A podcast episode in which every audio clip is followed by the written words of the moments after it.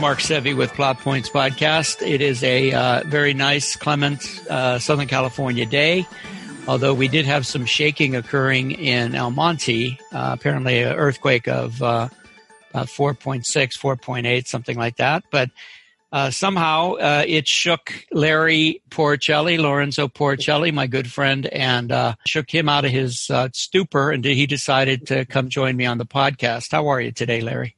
I'm fantastic. A little shaken, but but great. But you know? but stirred, but also stirred. You're shaken and stirred. shaken and stirred up. Yeah, exactly. So um, we, uh, I'm glad to have you here with us. I see Larry uh, now on a pretty regular basis because he's uh, he's participating in uh, one of my classes. By the way, those classes start back um, in October and um, you can go to the show notes. But basically, uh, you can sign up for the intro class through Orange Coast College Community Education, and the the intermediate class has gone private. Both of them are on Zoom. We don't do uh, we're not doing anything live probably till 2021 in in person. So I'll give you more information, but go to the show notes. I'll have comprehensive uh, information and links. Uh, or, or you can call if you want to, if you need more information or where to find it, you can call 919 scripts. That's 919 S-C-R-I-P-T-S. Uh, or you can go to plotpoints.com or there's various places to find. You can go to screenwriters.com or .org. Um, anyway, there's plenty of places to find my classes um, and and sign up. Uh, so, are you okay, Larry? How you doing? Everything good with in your world? Everything is pretty fantastic, Mark, actually. Yeah. So much going on now. You know, they've started to uh, pick up again at the studios, but they're on limited uh, limited work uh, schedules and they have whole restrictions and everything else. But it's mm-hmm. kind of interesting to see what's happening. Yeah, I should also mention Larry is president of the Southern California Writers Association, the SCWA. Um, and they have a great organization, some terrific people that actually make Larry look good. So uh, I don't if you no anyway. Uh, but people like Maddie Margarita uh, just they do a great job. They book uh, really impressive guests, and um, they have these online uh, seminars, and then they have happy happy hours and stuff. Larry, how can people find out about the SCWA? Uh, they can look us up on Facebook Southern California Writers Association or on the website at southerncalwriters.org. Okay. Are you, uh, you guys, let me see. I'm going to look at your Facebook page. Oh, you're, you don't have a, uh, you don't have a name yet. Mm, that's too bad. Okay. Well, look for uh, SCWA or, or Southern California Writers Association. You should be able to find them let's segue a little bit into what are we working on. And I watched Booksmart for my book that I'm writing about screen screenwriting. So you mentioned that you're working on your uh, your script. Is any are you doing? Have you have you put the book aside for a while? No, I'm also working on the book, Neath Hollywood Boulevard, which takes place in Hollywood. Mm-hmm. And um, I, you know, go through that a little bit, give it an hour or two each day, and that's it it's great that you can you can get to writing more. Um, I, well, I keep know, wanting to put uh, uh, attacking sharks and whales on land sharks. You can you can use the Hollywood land sharks. I'm sure. Yeah. Good. yeah. So I'm still waiting for word on my pilot. Uh, we're we're still hopeful that um, that it, it's going to get a, a, great response and. I'm writing my book on screenwriting, and that's that's pretty much it. Although I was going to dip back into a script I wrote years ago that one of the producers I wrote it for uh, called it unfilmable. Uh, today it would just get a yawn, but back in the day it was pretty challenging. I had people cutting sex organs off, and you know, it was it was pretty challenging. But um, today I, I, doubt if anybody would blink at it if you've seen the violence that's uh, even just on streaming uh, these days. So, um, okay, so we're Plot Points podcast. Uh, we try to g- get together and talk about some interesting things. Um, uh, I'm going to give Larry the floor for a short period of time here. He came up with the idea of doing uh, the top five uh, teen movies since the year 2000. So we're talking about a 20 year span, which boy, I don't know about you, Larry, but I had I had a tough time narrowing it down. Uh, did Very you? much. Yeah, a lot of a lot of good stuff out there. So go ahead and, and drop in your top five um, teen movies since 19 since uh, 20, uh, 2000. Well, I probably uh, I I did put six in case this was on your list also, but you turned me on to this one, and it was fantastic, and it's my number one. It was called Attack the Block. Oh yeah, wow, that's a great movie. It was just spectacular, and uh, that's my number one. And I didn't see anything that all the rest were great too, but Mm-hmm. uh, I like Dope, which Oh. was uh, a great story. Uh, great, you know, it was surprising that Sony put it out, and they did a good job with it. And um, Love Simon, Oh yeah, first uh, teen LGBTQ film, but it was a great story, you know, and it was diverse and it was very nice. Uh, Lady Bird Mm. was another one, and my last one was uh, High School Musical. Oh man, yeah, that was a great little film. So I put that. I mean, I had about another five, but uh, Well, what's the? You said you had you had six. What was the I had it. The other one was Charlie Bartlett. Oh, And okay. It was a, it was a small picture. Yeah. Um, I believe Universal put it out, and it was uh, with uh, Anton Yelchin. I think it was his last film. Yeah, poor. That was a tragic, uh, horrible. Anton Yelchin, for those of you who don't know, was Chekhov in Star Trek. Uh, terrific talent. What a great career he had ahead of him. And uh, Yeah. Yeah, tragically, he was pinned. I guess his SUV slipped or something, and it pinned him to a fence or a gate and just crushed him. Ah, what a terrible Yeah. way. What Yeah. an ending, you know. Great actor. Uh, Yeah. He plays a. He's in a school, and his uh, it's a, a great cast, and you know his father is in that movie, uh, Rob Lowe, and it's Mhm. really, really a good story. I've heard. Yeah, I'm gonna I'm gonna put that on my list. Not this list, but I'm gonna definitely watch that. So, um, yeah, mine. What I tried to do is kind of get different, uh, a little bit different feel. So, m- not in any kind of order. My first one is Brick, which is a story about a, uh, a young teenager who is becomes a detective at his high school after his girlfriend is murdered. Yeah. Um, good little film. It it goes a little bit askew at some point, but I I really enjoy it. Um, Lady Bird was on my list also. Um, Super Bad I thought was just fun. I mean, when you think about teen movies, you, you it tends towards teen comedies, but there's actually a lot of really good drama. But Super Bad is one of those really, I think, seminal, great teen movies. Friday Night Lights, yeah, yeah, just a great, and both the series and the movie with Billy Bob Thornton were terrific. Booksmart has to be my number one all-time favorite teen movie at this point. It's just so incredibly good. And then um, I gave a sixth nod, an honorable mention, even though we didn't do TV, to the series Stranger Things, which I think, yeah, just really personifies uh, a lot. I, I mean, I didn't ride around on bicycles with uh, with walkie-talkies, but um, I can see where. I mean, we did have walkie-talkies. We just didn't use. They they have an impossible range on Stranger Things. They can reach across the moon practically. So, but uh, anyway, those That's are pretty good. yeah. I had, No, I had one TV show, Everybody Hates Chris. which On TV, it was Everybody Hates Chris. And oh yeah, I've never seen that. That's with Chris, Rock. Chris. Rock. Yeah, He, yeah, Well, he wasn't. He he narrated it, right. but it was pretty good. Pretty good. Oh yeah. So those are great suggestions if you have uh, Netflix or Amazon Prime or Hulu or any of those. Uh, you can find most of these movies. I know. I know Booksmart is on uh, Prime. I think you have to pay for it, but it's worth uh, the the money.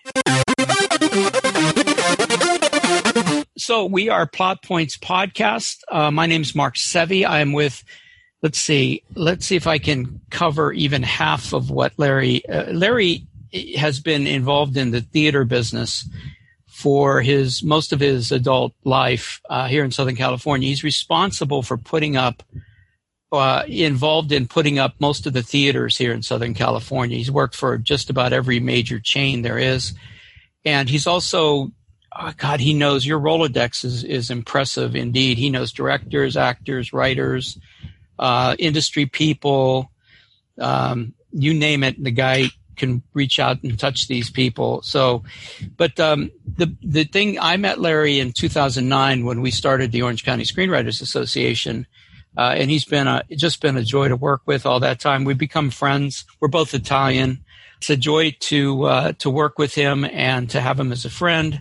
Appreciate you, Mr. Porcelli, always. So thank you for all your all your help and, and good spirit over the years. My joy, the pleasure has been mine. I feel like I'm the one taking from your pot of gold all the yeah, time. Yeah, of course you, you are. Much, you have so much wisdom. You, of course you are. You're stealing all the time. I know you are. I'm sorry. That was what I was taught growing up in the Bronx there. well, like we learned, you know, we learned stealing. We learned if you wanted a glass, another glass of milk, you didn't go pour one. You stole your brother's bottle. Yeah, I can't. Uh, I can't take warm milk, so I doubt if I would have done that. But uh, anyway, um, we're going to move into a, uh, a, question came up in class uh, regarding dialogue. Can you ask it and let me talk sure. to it? Okay, go ahead. Uh, the question was, how does dialogue further a story without being a dump? Yeah, info dumps. I see info dumps most most of the time with new writers because it's hard to envision an entire script in your head. So you try to get all that stuff out. And in first draft, there's nothing wrong with just doing an info dump, just doing whatever you, you need to do. But a couple things can prevent that info dump. One is ask yourself, do I need to give this information here with this other information or can I leave it for another point in the story? In other words, if you watch really well done drama or any, actually any story, um, they don't give you all the information. I, one of the things that, one of the ex- solid examples I can point to is Black Panther. Because in the beginning of Black Panther, they show you his father, T'Chaka, and his uncle, Nobu, uh, having an interaction. And of course, there's more that happens to the story, but they cut out of it. Now, they cut out of it for a purpose because they don't want you to see what happens between the two men, the, the king and his brother. But that could also be just an, an info dump. We could get all the information in the beginning and, and, but we, but it's really interesting that we see that information later at an appropriate time where it becomes pertinent to the story. So the first thing is to write it, but look at opportunities to cut and put somewhere else uh, or to massage it so you're only giving a little bit of the information. I think about half of what you really think is necessary is probably necessary. The other way to do it is what i just used this example in class and I, w- I mentioned the tv show borgen which is about the first uh, danish prime minister. And they they have a par- parliamentary uh, government. In other words, they have different parties, maybe five, six parties, and each party gets a certain number of seats. And then the, it's up to the prime minister to put together a coalition of those parties to govern. Uh, she or he will not, would not be able to govern without a majority, and the majority can most of the time only be gotten by putting like the moderates and the liberals and the Green Party together. So at the beginning of the show, she's got an older advisor who is apoplectic at her for doing something. And he he dresses her down. Uh, but the scene it's really interesting because it's a long scene. It's maybe three or four pages of dialogue. But it starts in the hallway outside her office.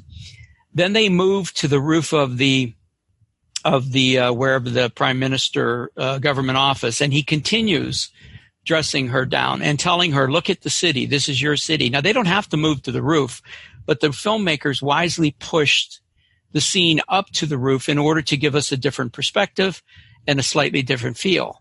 And then the end of the scene, maybe page of dialogue, half, three quarters of a page, is them coming down the steps in a different section of the building and continuing the conversation as they come down the steps and as they uh, end up on the landing. Um, so that's another way to do an info dump. If you change the scenes, uh, you change the time frame, it doesn't seem like an info dump. It just seems like it seems like a brand new uh, set of circumstances, which it kind of is.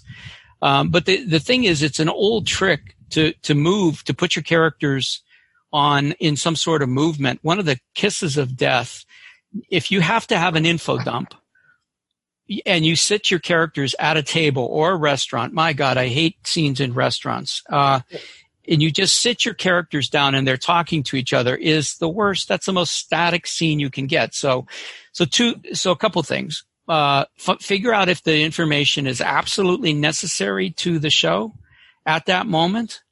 Um, if it's not, you can move it elsewhere and, and just bleed it in. The second thing is to move your characters to different locations and if you can't do that, at least put them on foot somewhere, walking or talking and getting a getting a, a croissant or a, a, coffee. Don't put them in a coffee shop. Don't put them in a restaurant. Um, move your characters around. I mean, it's a visual medium. I don't understand. We see so many scenes written in coffee shops these days because that's where everybody goes apparently these days to be hip. But honest to God, they are they're they're deadly. They're deadly, deadly dull, and you start to tune out your audience. Yeah, so. yeah. The only one I think I've liked ever in the movies was the one from Harry Met Sally. Sure. And everybody points at that. Every time I say, don't write a scene in a restaurant, everybody says, well, when Harry Met Sally. And I agree with you. It's a great scene, but it's one scene out of how many movies? Right. That's what I mean. Find another one. You know? Right. Right. Well, there's a, the scene in Godfather when they're in the restaurant. That's a oh, good yeah, scene. That, I, yeah, that's kind of an abnormal one, but I, right. well, and that one. But that's my point. I mean, there's so few of them. We right. can list them on on two hands in all the thousands of movies. And and you know what? Uh, the thing is, and you know this, Larry. TV has always been traditionally a talking heads medium. Yeah. It's it was less and less visual than movies, and so when you wrote Talking Heads, it was okay. But today, with the production values and the way they're doing these shows, there's no excuse for you put. And you know what? Let's say you put your scene in a gym with two people on a treadmill that's a stat, that's a one in location, but it's not a static scene because there's all kinds of things happening around them. Um, but even if the director says, gee, or the producer says, gee, we can't afford this gym, you can put them with sweaty with two towels around their neck coming out of the gym talking while they're while they're walking to the uh, to the locker rooms or whatever. I've seen scenes in um, handball courts which are great. You know, just use your imagination. That, that's what it's for. That's what this is what separates an amateur writer from a professional writer. Professional writers think this stuff through. Uh, amateurs tend to write the first thing that comes to their head. So hmm. quick, quickly get it done expediently right. rather than uh, entertaining. Well, I think it's even more than that. I don't think amateurs think through the ramifications of their scenes. I don't think they're seeing their scenes on a screen. They're they're so enamored with the idea that they can write dialogue that they just put it wherever they think is cool. And I, actually, you know, if you're Aaron Sorkin, not even he does that. It, he's so famous for that. That you remember the West Wing, Lair, where he used to. Sure. They used to. In fact, Saturday Night Live made a made fun of it by by you know moving those characters around the he used to have two characters walking down a hallway and then one character would say i got to go to work and another character would join that character and then three characters would be walking down the hallway and two of them would split off and i mean it was hilarious but it was his recognition that those talking head scenes are just the kiss of death so um, he had plenty of them i mean he had office scenes he had uh, you know anyway but uh, I, th- I, hope you get the meaning here. It's not that I'm denigrating anybody's work. It's just that there's so many. Yeah, use use your imagination. Use the opportunities that film and and TV uh, offers, which are visual. It's a visual medium. So well, even in the TV, even uh, the old westerns and everything, it was always dialogue. You had a minute or two of some action, a shootout or something, but well, they the put whole, it, it was all dialogue. Yeah, they put them on horseback, right? Or they they had them uh, making that the old beans and coffee at the campfire. I mean, there was a. I think that was in Blazing Saddles. that was a great scene. Yeah. That was a great scene. well, if they could we call that, could we call that a uh, restaurant scene? Yeah, well, no, I mean there were restaurants in the old west. There were saloons and stuff, but uh, it could be. It's an alfresco uh, restaurant scene. These days, that's what everybody's doing anyway. With all the shutdown, very few uh, businesses are open for indoor dining. So.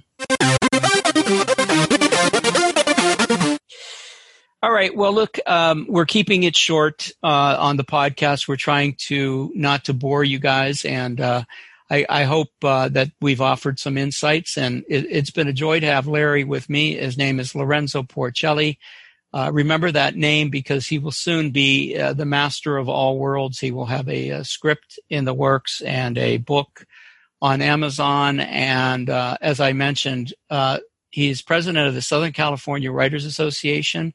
Do you know who's coming up, Larry, on your neck? They do a once a month virtual presentation of a writer. And who'd you have last? Who'd you have this past Saturday? This past Saturday, we had uh, Hank Phillippi Ryan, who is an investigative reporter in Boston, who's won 36 Emmys, but she's also written 12 detective novels. Yeah, she's amazing, really amazing. Um, and do you know who's coming up? Did you book a person for October? The October personage, um, I believe, is I'd like to say it was John Grisham, but it isn't. Um, it's I, I can't remember the name offhand. okay, well if you uh, if you remember it, I'll put it in the show notes. But um, you can find SCWA on Facebook or their website. What's the website again, Larry? SouthernCalWriters.org. SouthernCalWriters.org. Of course, I mean, just if you just type in SCWA or Southern California Writers Association into a Google search, you'll find them. So every every Wednesday, there's a writer on on the free on um, Facebook Live. Oh, okay. So you have one called a uh, the Wednesday. We have it called Hump Day. Right. Oh, yeah, I remember that. Okay, I'm I'm sorry, I'm uh, I neglected to mention it. Also, no, we should give it we should give a shout, shout out to Maddie's um, to Maddie's yeah lit up, uh, which is they is that that's still that's virtual too. It used to be at a coffee shop, but it's virtual, right? Right. It's become virtual, and that's the two. In fact, it's this week, and she has three writers. They come on and read about ten pages from their latest work. Yeah. And then do a Q and A with Maddie, who's a great interrogator. My goodness. Oh yeah. She could have been, uh, you know, somebody on the bench there. Yeah. Uh, uh, Maddie was in my podcasting class, as were you. Yeah. And uh, she she was terrific. Uh, you could tell she knew she. You know what I think, and and you exhibit this too, is people who do great interviews are people who are legitimately curious about the the world and and the people that uh, that they have that they're interviewing. You, you, can tell that you can tell a great interviewer. Uh, you know, they're not just phoning it in. So anyway. So uh, Lorenzo Porcelli. I, I, let me say one thing. I have to say to be in one of one of Mark's classes, you may be experienced, you may be, but whatever. There are people in there very experienced, mm-hmm. but you pick up such jewels and insight into what script writing, screenwriting is that um, you, you're amazed because you come away each time overflowing with information just on sharing other people's stories also. Yeah. But yeah, Mark it's a, so much to give. It's really, really wonderful.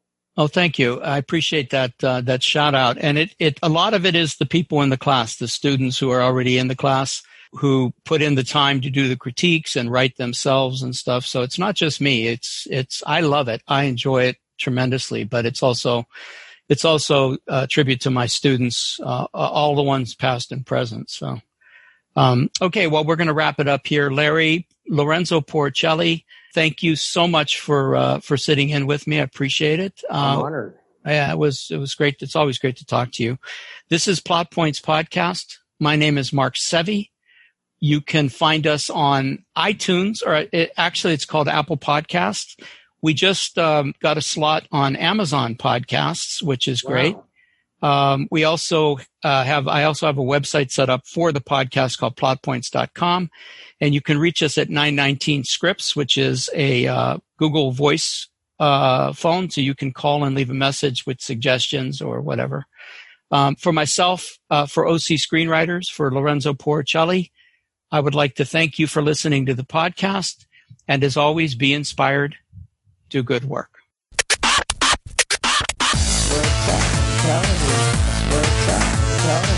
That a different sound? Put your hands over your head. Is that a different sound? Is that a different sound?